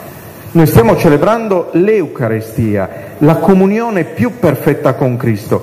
Eh, un padre della Chiesa, San Cirillo di Gerusalemme, ci dice che con l'Eucarestia noi diventiamo concorporei e consanguinei di Cristo. Perché? Perché noi riceviamo il corpo di Cristo e il sangue di Cristo che ci fa una cosa sola con noi, con Lui. Diviamo, diviamo, diventiamo suo corpo, diventiamo con Lui e consanguinei. Ma prima di fare questo occorre prepararsi, altrimenti il nostro atteggiamento è in contrasto con ciò che accade. Poi vi faccio vedere un esempio. Cosa potremmo mai sperare di capire della parola ispirata di Dio che sta per essere proclamata se non confessiamo i nostri peccati davanti a Dio e non invocassimo la sua misericordia? Come potremmo mai sperare di entrare in comunione con il sacrificio di Cristo se ci accostassimo adesso come qualcosa a cui abbiamo diritto? Non si va all'Eucaristia con il capo alto, si va con il capo basso per accogliere il dono di Dio. Si riconosce davanti a Dio che io non sono degno, dopo alzo il capo, dopo che riconosco di non essere degno e dopo che il Signore si rivolge ugualmente a me con la sua parola, allora rialzo il capo, non prima. Prima il capo è chino. Ci avviciniamo alla parola e all'altare con il pentimento, dunque. L'atto penitenziale si presenta, come sapete, in tre forme. Questo è sempre un problema quando c'è un coro che non è preparato, a volte ci sono i coristi. Ci sono tre forme. La prima, dove si recita tutti insieme il confiteor, confesso a Dio Onnipotente, eccetera. Ciò che è interessante in questa forma, nel confesso, che cos'è? Se voi ci fate caso, in essa non solo confessiamo i nostri peccati a Dio, ma anche gli uni agli altri, a voi fratelli e sorelle. È l'unica, l'unica preghiera della messa dove noi ci rivolgiamo agli altri che sono presenti. Non c'è un altro momento, tranne lo scambio di pace, ma altrimenti in questo momento noi ci rivolgiamo direttamente a chi è accanto a noi. Confesso a Dio Onnipotente e a voi, fratelli e sorelle. Si richiama, ci richiama, scusate, si richiama anche Maria, gli angeli e i santi e di nuovo i fratelli e le sorelle di pregare per me il Signore Dio nostro. E pregate per me il Signore Dio nostro. Pregando in questo modo siamo immediatamente resi consapevoli che la liturgia non riguarda solo me e Dio. Non solo la liturgia non riguarda solo me e Dio, il peccato non riguarda solo me e Dio. Cioè il fatto di dire eh, confesso a Dio Onnipotente a voi fratelli e sorelle, sto dicendo ho peccato nei confronti di Dio, ma il peccato nei confronti di Dio ha delle conseguenze nei confronti dei fratelli. Produce una frattura tra me e il fratello, nella comunità, quante comunità parrocchiali dove si chiacchiera, dove ci si, divise, ci si divide in gruppi, gruppetti, eccetera, no? Questo è il momento in cui si dice, fratelli e sorelle, siamo tutti sulla stessa barca, abbiamo peccato, preghiamo gli uni gli altri e da questo momento cerchiamo di cambiare vita e di andare avanti, ascoltando la parola di Dio e comunicando al corpo e al sangue di Cristo. Ecco perché quando usciamo dall'Eucaristia non dovremmo avere più nemici, se questi gesti li facciamo veramente. Se il gesto della pace, avete visto, il nuovo messale ha cambiato, no? Non è più eh, scambiatevi un segno di pace, ma è scambiatevi il dono della pace. Uno dice ma cambiata la parolina? No, perché lo scambio di pace che noi facciamo non è un segno della pace, ma deve essere la pace autentica non è un segno della pace che dovremmo raggiungere tra di noi, ma è la pace, o è la pace o non è. E lo stesso è qui. Da questo momento, quando noi diciamo queste parole, dovremmo già avere l'attitudine di uscire cambiati, altrimenti l'Eucaristia, altrimenti non avviene quella formazione dalla liturgia, rimane formazione alla liturgia. Vi ricorderete quello che io vi sto dicendo oggi, ma la liturgia non vi sfiora e non ci sfiora di un dito. La seconda forma è dove vengono proposte alcune invocazioni penitenziali desunte dalla scrittura, cioè, sì, adesso lo vedremo fra poco, mentre nella terza si utilizza il Kyrie con alcuni truppi di carattere cristologico. La seconda forma è eh, pietà di noi Signore, contro di te abbiamo peccato, mostraci Signore la tua misericordia e donaci la tua salute. La terza forma invece si utilizza il Kyrie con alcuni troppi. Signore che a Pietro pentito hai offerto il tuo perdono. Ah, questi sono i troppi, si chiamano troppi. Di carattere cristologico da scegliere a seconda del tempo liturgico. Anche qui il messale ci dà un'abbondanza di possibilità. Mistero della fede, annunziamo la tua morte, Signore, proclamiamo la tua risurrezione, sempre quella. Sono tre le formule che possiamo utilizzare come risposta a seconda del tempo liturgico in cui stiamo pregando. Invece spesso ci fermiamo sempre a quella. Lo stesso l'atto penitenziale, a seconda del tempo liturgico, ci offre diverse possibilità che possiamo utilizzare e, così eh, diciamo anche forse che la liturgia non è sempre uguale, che cambia ogni tanto. A volte non cambia perché non la facciamo cambiare noi. Eh? I troppi non intendono essere una specie di esame di coscienza, ma semplici acclamazioni a quella misericordia di Dio che si è manifestata in Cristo. Dopo l'atto penitenziale c'è il Kyrie eleison. Una volta recitato il confiteor, confesso a Dio Onnipotente, c'è l'assoluzione, Dio Onnipotente abbia misericordia di noi, perdoni i nostri peccati e ci conduca alla vita eterna, poi il Kyrie eleison. Quindi non è che la soluzione del prete conclude, no, poi c'è di nuovo il Kyrie eleison quando si usa il confiter. Dopo l'atto penitenziale ha sempre luogo il Kyrie eleison, a meno che non sia stato detto durante l'atto penitenziale. Che cos'è il Kyrie eleison? Vedete che dice dopo l'atto penitenziale ha sempre luogo il Kyrie eleison. Non è un atto penitenziale? Sì e no. Nel senso che noi abbiamo chiesto perdono e poi cantiamo il. Kyrie eleison sostanzialmente cos'è? È un inno a Cristo risorto. Dopo che siamo morti al peccato con Cristo, risorgiamo con Lui. Kyrie eleison vuol dire Signore pietà. Chi è il Kyrie? Il Kyrios. Kyrios chi è? Il Signore risorto. Ti sarà dato il nome che è al di sopra di ogni altro nome, perché nel nome di Gesù ogni ginocchio si pieghi nei cieli, sulla terra e sottoterra, e ogni lingua proclami che Gesù Cristo è Signore a gloria di Dio Padre. Gesù è Signore con la risurrezione è vittorioso con la risurrezione. Quindi dopo, aver, dopo aver chiesto perdono, canto la risurrezione. E che il Kyrie sia un eh, canto di risurrezione, ve lo fa vedere il canto stesso. Eh, la, la Sacrosanto Concilium ci dice che il modello di canto per i cristiani, per la Chiesa cattolica, è il gregoriano, che non vuol dire che bisogna sempre cantare in gregoriano, eh? Ma vuol dire che il gregoriano è un modello, perché? Perché canta la parola di Dio e perché rispetta la liturgia. Sentite come fa il Kyrie de Angelis, che conoscete benissimo, no? Kyrie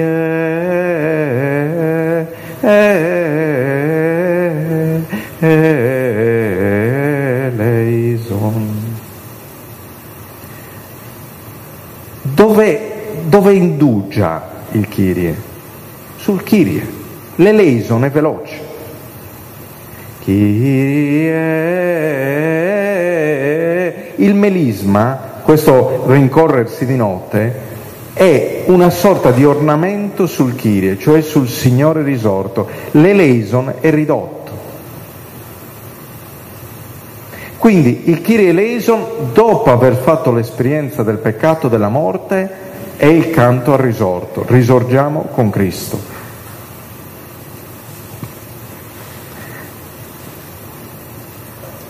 Ecco alcuni esempi dei Kyrie, no? Signore che ci inviti al perdono fraterno prima di presentarci, eccetera, eccetera.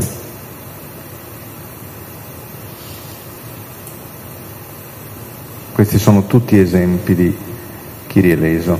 E, il, tra l'altro L'atto penitenziale nasce da dove? Da Matteo 5, 23, 24, no? Se dunque tu presenti la tua offerta all'altare e ti ricordi che tuo fratello ha qualche cosa contro di te, lascia il tuo dono davanti all'altare, va prima a riconciliarti con il tuo fratello e poi torna a offrire il tuo dono. Quindi prima di accostarci all'Eucarestia, prima di portare anche noi in dono all'Eucarestia, riconosciamo i nostri peccati. Come sapete, la domenica, specialmente nel tempo pasquale, l'atto penitenziale può essere sostituito dall'aspersione domenicale con l'acqua benedetta. Quando si fa l'aspersione domenicale non si fa l'atto penitenziale, ma si fa semplicemente la memoria del battesimo. Entriamo nella liturgia della parola, alcuni elementi che riguardano la liturgia della parola. Innanzitutto, eh, vi raccomando, soprattutto ai lettori, ma direi tutti, di leggere non solo l'ordinamento generale del Messale romano, cioè l'introduzione al Messale romano, ma anche l'introduzione al lezionario domenicale festivo che è praticamente il corrispettivo dell'ordinamento generale del Messale Romano, ma per il lezionario. È un documento che vi spiega innanzitutto qual è il rapporto tra la parola di Dio e la liturgia e poi come si usano i lezionari, come sono distribuiti i lezionari. Un lettore dovrebbe conoscerlo, non dico a memoria, ma sapere almeno insomma, dove andare subito a trovare alcuni elementi. Questo è il pane quotidiano per chi fa il ministero del lettore, per esempio. Ed è stato pubblicato nel 1981 ed è l'ordinamento di tutte le letture bibliche per ogni messa sulla base del quale sono composti i vari lezionari. Vi dice appunto che cos'è la parola di Dio, il rapporto alla liturgia e poi come vanno usati i lezionari. È diviso in un proemio, in una pa- prima parte e in una seconda parte. Nel proemio c'è tu, che sono solo dieci numeri, vi spiega in parole semplicissime qual è il ruolo della parola di Dio nella liturgia, nella prima parte invece vi parla della struttura della liturgia della parola, come è strutturata, prima lettura, salmo, seconda lettura, Vangelo, il significato di tutte le parti, gli elementi, i riti, i requisiti, gli uffici, i ministeri che ruotano attorno alla liturgia della parola, mentre nella seconda parte lo scopo e i criteri sulla struttura e l'uso dell'ordo con una descrizione dettagliata per i singoli tempi liturgici. Quali letture per il Natale, quali letture per la Quaresima, eccetera, eccetera. In questa, nella prima parte è interessante un riferimento che prendo sulla proclamazione della parola di Dio. Molti appunto qui sono lettori o istituiti occasionali c'è un diacono, ma c'è anche il presbitero che proclama la parola di Dio. E da questa prima parte, i numeri 11 e 57, è chiaro come la parola di Dio non deve essere declamata e neanche la parola di Dio deve essere letta. Cosa vuol dire declamare? Declamare è quando declamate un brano di teatro o di poesia, no? Dove mettete tutta l'enfasi a quello che state leggendo per far seguire anche la gente, per coinvolgere. Ecco, questo non è il modo di proclamare la parola di Dio. In quel tempo non è una declamazione, non è neanche una lettura. No, io non leggo la parola di Dio come leggo un libro normale, un romanzo, il giornale. Si parla piuttosto di proclamazione. Cosa vuol dire proclamare? Proclamare vuol dire rendere pubblico, vuol dire acclamare, vuol dire in qualche modo rivelare. Vuol dire che quando io leggo la parola di Dio non è una semplice lettura per me, ma è una lettura rivolta a un popolo per, e lascio trasparire qualcosa. Quindi io non faccio da schermo la parola di Dio, ma da strumento, da portavoce. A volte il lettore, alcuni lettori, sono un po' protagonisti nella lettura. Ricordatevi che il protagonista è Dio, non siamo noi. Noi prestiamo la voce. Anche negli atteggiamenti, nel modo di leggere, di fare, di prendere il libro, di girare, spesso ciò che emerge è il lettore. E spesso perdiamo le parole, perdiamo il significato stesso. Invece deve essere proclamata, tant'è che il numero eh, 55 della, eh, di questo documento ci dice che il lettore deve essere idoneo e preparato. Cosa vuol dire idoneo e preparato? Idoneo nel senso che chiaramente sappia leggere in maniera chiara. Alcune volte ci pietosiamo, no? Ah, ma poverino, ma fallo leggere, ma cosa fa? Ma è un bambino, a 5 anni, a 6 anni. Sì, ma eh, la liturgia non è, ve lo dicevo qualche giorno fa, l'ufficio di collocamento o un gioco. Nella liturgia, quando proclami, diceva eh, San Girolamo che aveva tradotto la Sacra Scrittura, è come l'Eucaristia, non devi far cadere i frammenti. Come per l'Eucaristia tu non fai cadere i frammenti, così nella parola di Dio non devono cadere i frammenti. Quindi chi legge deve essere capace di leggere. Poi vi faccio vedere una cosa simpatica. Deve essere capace di leggere. Non solo, deve essere preparato spiritualmente, biblicamente, liturgicamente, sapere che cos'è il libro dell'Esodo, non deve essere un'esegetta, ma sapere almeno in quale parte della Sacra Scrittura siamo, che leggere un salmo, meglio cantare un salmo, è diverso da leggere il libro delle lamentazioni. Occorre almeno avere, l'idea dei generi letterari no, che ci sono nella Sacra Scrittura, altrimenti noi leggiamo ogni testo come se fosse un giornale, come quando accade alla messa, quando diciamo alleluia, alleluia, il Signore è veramente risorto, alleluia. Alleluia va cantato, tant'è che l'introduzione al lezionario vi dice se non si canta si omette, se non viene cantato si ometta, perché è un canto. Allora ci sono dei generi letterari che devono essere rispettati anche nella pronuncia, nella proclamazione, altrimenti perdono anche di forza. E anche tecnicamente, io adesso non sto qui a farvi la lezione del microfono, eh, ma a volte bisognerebbe farla la lezione sul microfono. Il microfono serve per parlarci dentro, non per coreografia, no? Ma per amplificare la voce.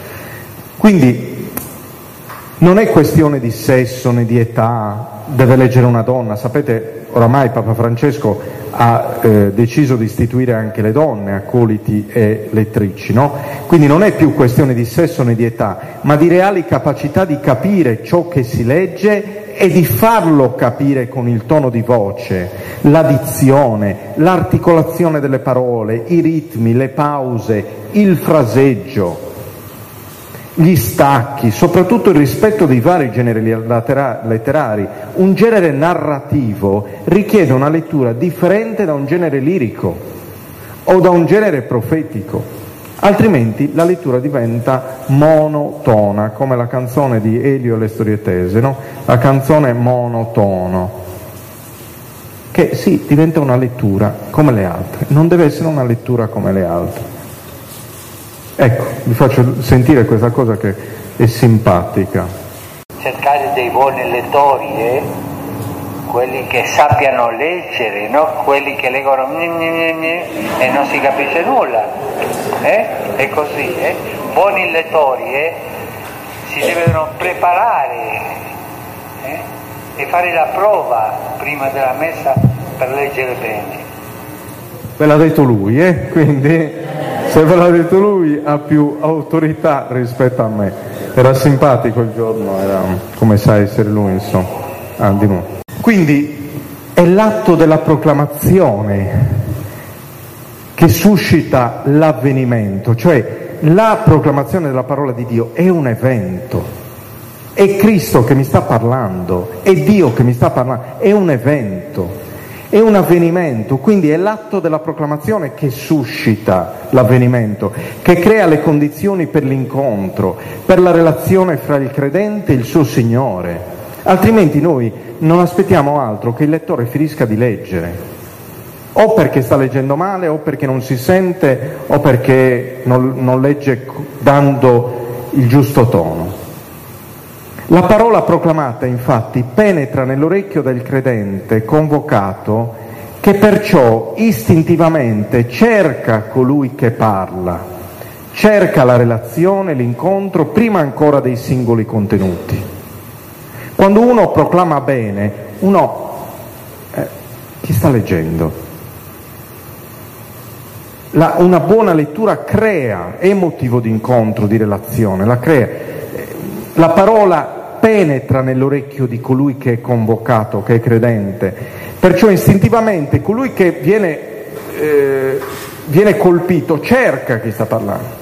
Cerca colui, vedete ho messo colui con la maiuscola, che parla, cerca la relazione, l'incontro, prima ancora dei contenuti, cerca l'incontro. E in se stesso chiamata, appello, provocazione, impedisce di fermarsi a livello della informazione. La proclamazione e la lettura della parola di Dio non è informare cosa c'è scritto nel brano, ma è dire Dio sta parlando e sta parlando a te in questo momento. Non è di dire il contenuto è questo, ma è creare la relazione in quel momento liturgico. Ecco perché il numero 37 di questo benedetto libretto vi dice questo.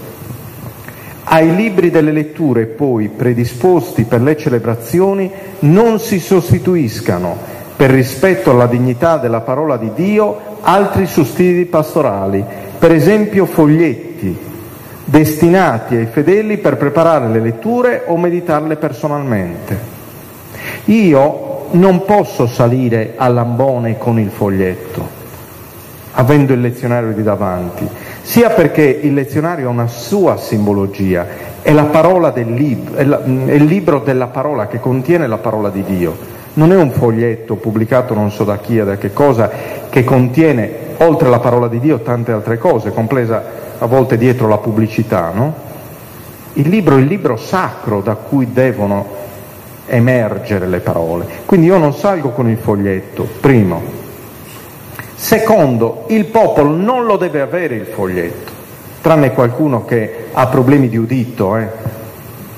ci intendiamo. Chi ha problemi di udito sì. Perché? Perché ciò che si deve creare non è la lettura esegetica, non è lo studio del testo esegetico, ma è l'incontro. Io quando mi incontro con una persona non vado da Davide e gli dico Davide come stai? Tutto bene? E lui sì, tutto bene, tu come, uh, come stai? No, è un incontro spontaneo che presta attenzione a chi sta parlando, non alle parole. Per questo vi dice non solo alle parole, per questo vi dicevo prima di ancora dei singoli contenuti l'attenzione è cercare colui che parla. Cioè, creare questa sorta di attesa della parola, anche con il silenzio. Oramai non si fa più silenzio. Tra una lettura e l'altra dovrebbe esserci qualche secondo di silenzio, non dico cinque minuti, ma vogliamo fare un minuto di silenzio tra una lettura e l'altra? Mi ricordo una volta l'ho fatto, una signora anziana è venuta, padre sta male? No, ho detto, stiamo facendo un po' di silenzio, perché avevo fatto qualche un minuto, un minuto e mezzo di silenzio tra la seconda lettura e il Vangelo, la proclamazione. Avevo detto ai lettori, iniziamo a mettere in pratica quello che la liturgia ci chiede, cioè il silenzio in modo da interiorizzare quello che abbiamo letto, altrimenti una valanga di contenuti, di informazioni. La liturgia non è informativa, la liturgia è innanzitutto performativa cioè ti deve cambiare.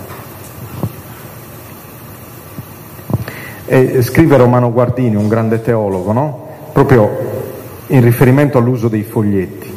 La liturgia non vuole che la parola sia ridotta alla lettura, non dobbiamo avere tutto il, tutto il testo, l'atteggiamento è l'atteggiamento comunitario di ascolto, tutti ascoltiamo.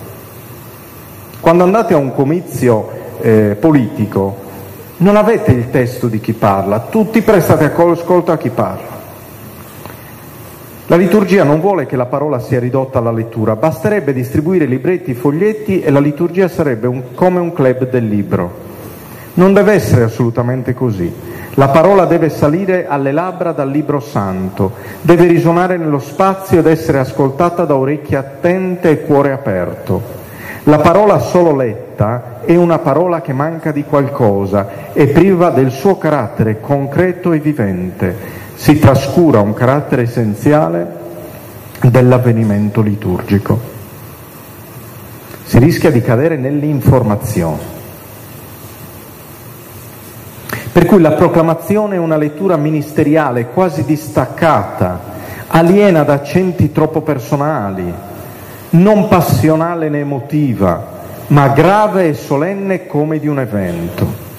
il ministro si proporrà di non mettere in evidenza se stesso o le proprie reazioni, ma colui che parla ora. Dobbiamo fare da tramite e non da schermo. La gente deve arrivare alla parola di Dio, non guardare me.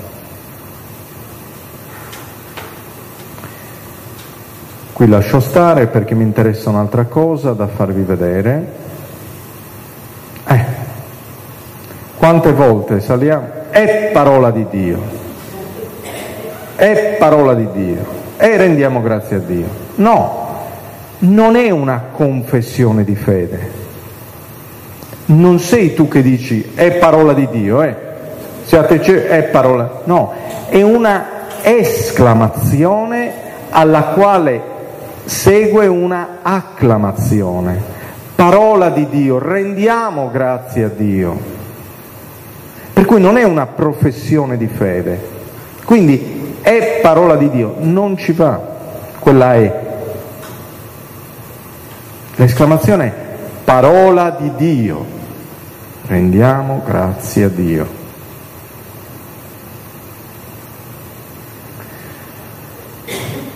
La preghiera dei fedeli, mi soffermo sulla preghiera dei fedeli perché è un punto dolente, punto dolente. Allora, la preghiera dei fedeli nel 1965, la preghiera universale, fu per i fedeli una felice sorpresa, fu reinserita con il Concilio Vaticano II, con la riforma liturgica.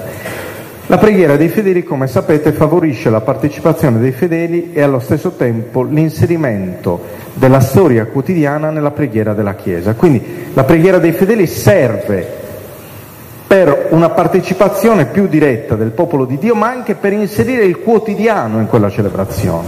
Perché nella preghiera dei fedeli dovrebbe risaltare che cosa? La vita della comunità. Nella preghiera universale o preghiera dei fedeli il popolo risponde in certo modo alla parola di Dio accolta con fede e esercitando il proprio sacerdozio battesimale offre a Dio preghiere per la salvezza di tutti. Quindi la preghiera dei fedeli dovrebbe partire dalla parola di Dio, dalla parola di Dio letta in quella domenica, in quella celebrazione. È conveniente che nelle messe con partecipazione di popolo vi sia normalmente questa preghiera nella quale si elevino suppliche per la Santa Chiesa, per i governanti, per coloro che portano il peso di varie necessità, per tutti gli uomini e per la salvezza di tutto il mondo. La preghiera dei fedeli perciò deve avere rapporto con e deve scaturire da che cosa? Innanzitutto dalla parola proclamata. Io preparo Ogni celebrazione dovrebbe avere la sua preghiera dei fedeli, ma almeno la domenica prepariamola, non prendiamola dal foglietto. Perché? Perché il riferimento è la parola proclamata, la celebrazione e la comunità locale più la comunità universale. Se io uso il foglietto che è stato preparato otto mesi fa, ma otto mesi fa chi se ne immaginava che Israele sarebbe entrato in guerra così sanguinosa con la Palestina? Quindi il foglietto non lo prenderà certamente in considerazione. Il foglietto può essere un modello, ma non deve essere necessariamente la preghiera dei fedeli da usarsi in, quel, in, quella celebrazione. Mi ricordo in seminario usavamo sempre anche l'orazionale, il libro che usiamo è un modello, non è la preghiera dei fedeli da leggersi nella messa, è un modello che serve per costruire la preghiera dei fedeli della comunità, con le esigenze della comunità. Io mi ricordo in seminario usavamo questo orazionale e ogni anno ritornava la preghiera dei fedeli per i cresimandi della nostra comunità, in seminario, i cresimandi della nostra comunità. Speriamo di essere tutti cresimati prima di diventare preti, no? Però siccome c'era scritto bisognava leggerlo. Un'altra volta c'erano per i, bambini, per i, per i nostri bambini della prima comunione, eh, ma c'era scritto bisognava leggerlo. Quindi attenzione perché la preghiera dei fedeli deve avere questa parola di Dio, la celebrazione che stiamo facendo e poi la comunità locale. E, c'è, e c'è anche una successione di intenzioni, si celebra per le necessità della Chiesa, per i governanti e per la salvezza di tutto il mondo, per quelli che si trovano in difficoltà, per la comunità locale. Molte volte la Chiesa si trova alla fine, mentre dovrebbe essere la prima intenzione per la Chiesa, per i governanti, per chi si trova in difficoltà e per la comunità locale. C'è una successione, non si può fare come ci salta in mente. Si fa dal generale e si arriva al particolare.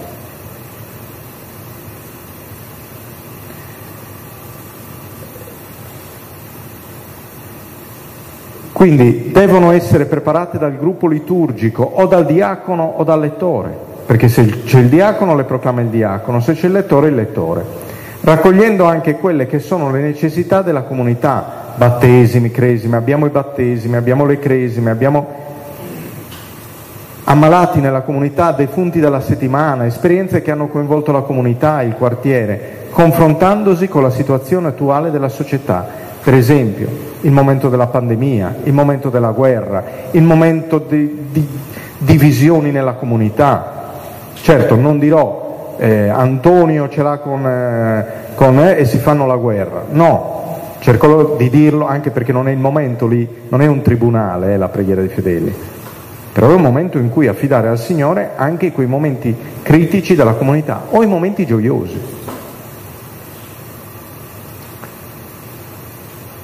Per cui la preghiera dei fedeli nell'orazionale o nei foglietti. Le preghiere dei fedeli non dovrebbero essere quelle dell'orazionale o del famoso foglietto. Questi sono strumenti che servono per aiutare a costruirle. E vi faccio un esempio che è qui. Una volta sono andato a celebrare in una parrocchia e c'era questo foglietto che ho conservato, preziosissimo, preziosissimo, per le mie lezioni di liturgia. A un certo punto in questo foglietto c'è questa preghiera dei fedeli, no? Questa qua. Io leggo, preghiera, leggo l'introduzione e poi va il lettore a leggere.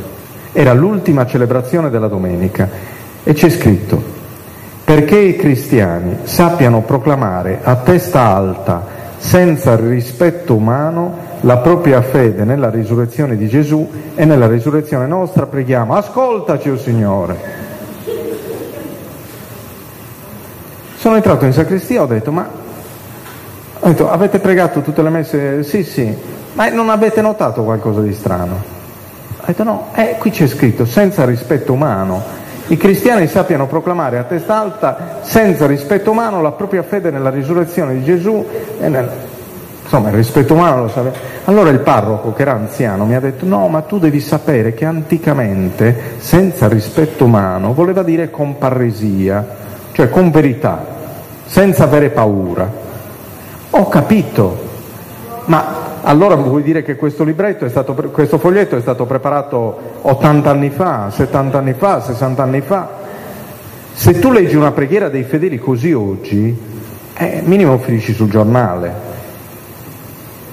Quindi bisogna stare attenti e leggerle prima anche, a parte gli errori a volte di ortografia che ci sono o che ci mettiamo noi, ma occorre leggerle, altrimenti diventa insomma, un momento veramente critico e anche a volte ci si mette anche un po' a ridere di ciò che esce fuori.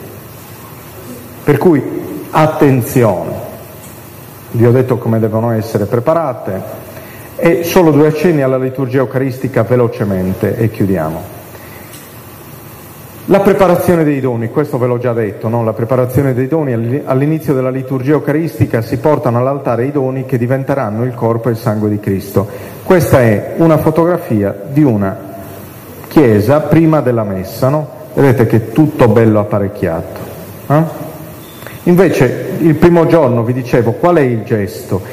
Il gesto è quello di portare dal tavolino all'altare perché dopo che ho ascoltato la parola, quella parola diventa carne sull'altare, quindi apparecchio, non prima.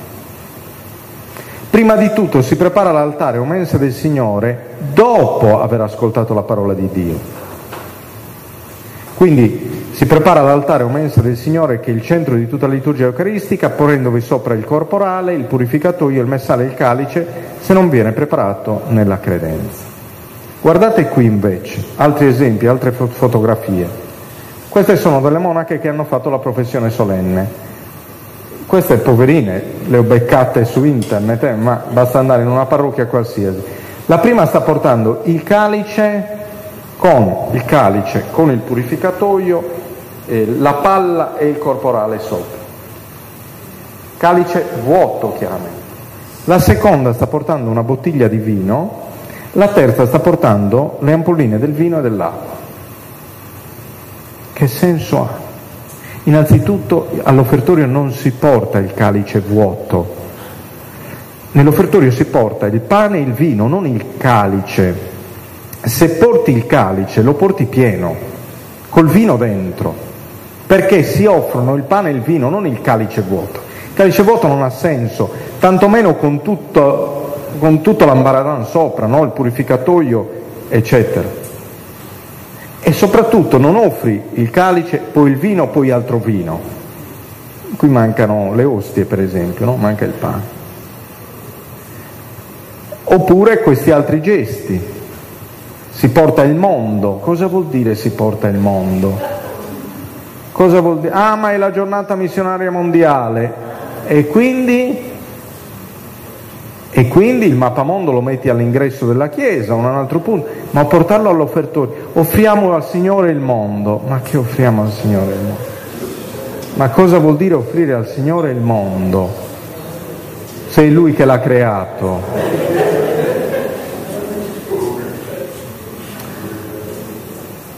Ecco, questo è... Si possono fare, ci dice il messale, si possono fare anche offerte in denaro, presentare altri doni per i poveri o per la Chiesa, portati dai fedeli o raccolti in Chiesa. Essi vengono deposti in luogo adatto, fuori dalla mensa eucaristica. Ah, ah, che fa da coreografia all'altare. Eh, ci sta il pallone. Quindi la norma è chiara, nei segni del pane e del vino è presente tutta l'attività umana. Io non ho bisogno di portare e lo zaino, e le scarpe, e gli sandali, e il mondo. Nel pane e del vino è presente tutto, sono segni. Se non fossero segni porterei tutto, ma siccome sono segni di tutta l'attività umana, non c'è bisogno che riempia la Chiesa di cose. Nei segni del pane e del vino è presente tutta l'attività umana che messa nelle mani di Cristo a servizio del suo Vangelo viene trasformata in cibo e bevanda di vita eterna. Ogni altro simbolo è superfluo. Non è opportuno allestire processioni offertoriali simboliche, portando all'altare oggetti di ogni tipo, alcuni del tutto fuori luogo come la Bibbia o il crocifisso, che nella celebrazione hanno già una loro collocazione, un loro spazio, un ruolo preciso.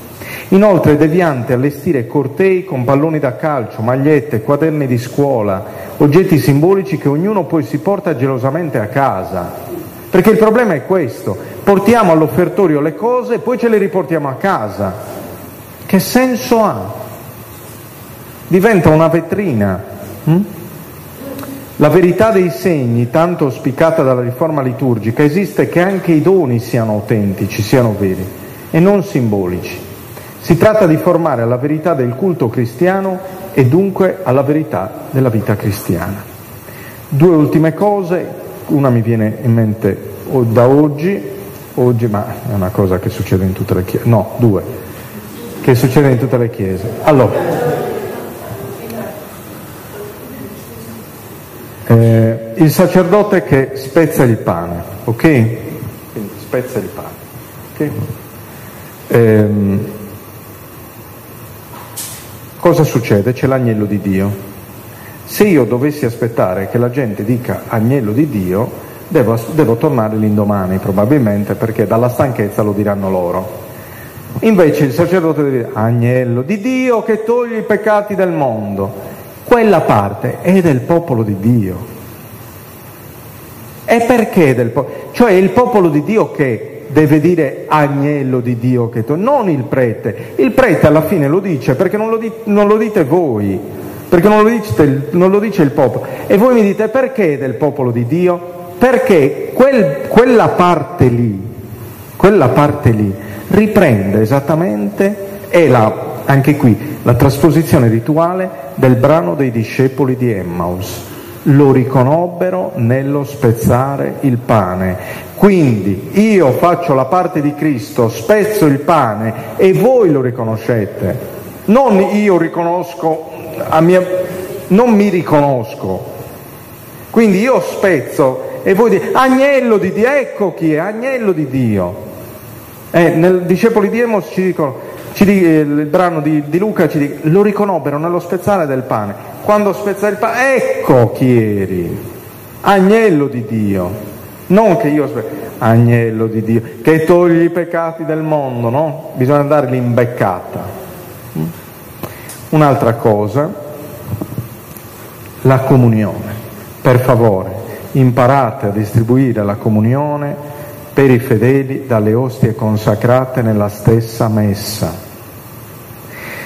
Sacrosantum Concilium 55 se non sbaglio, ma poi tanti documenti, anche il Messale Romano dice i fedeli devono essere comunicati dalle ostie consacrate nella messa. Due cose stanno diventando normali oggi nella liturgia e non sono normali. La prima il bicchiere d'acqua dopo l'omelia. Prima non esisteva il bicchiere d'acqua, adesso tutti hanno sette dopo l'omelia.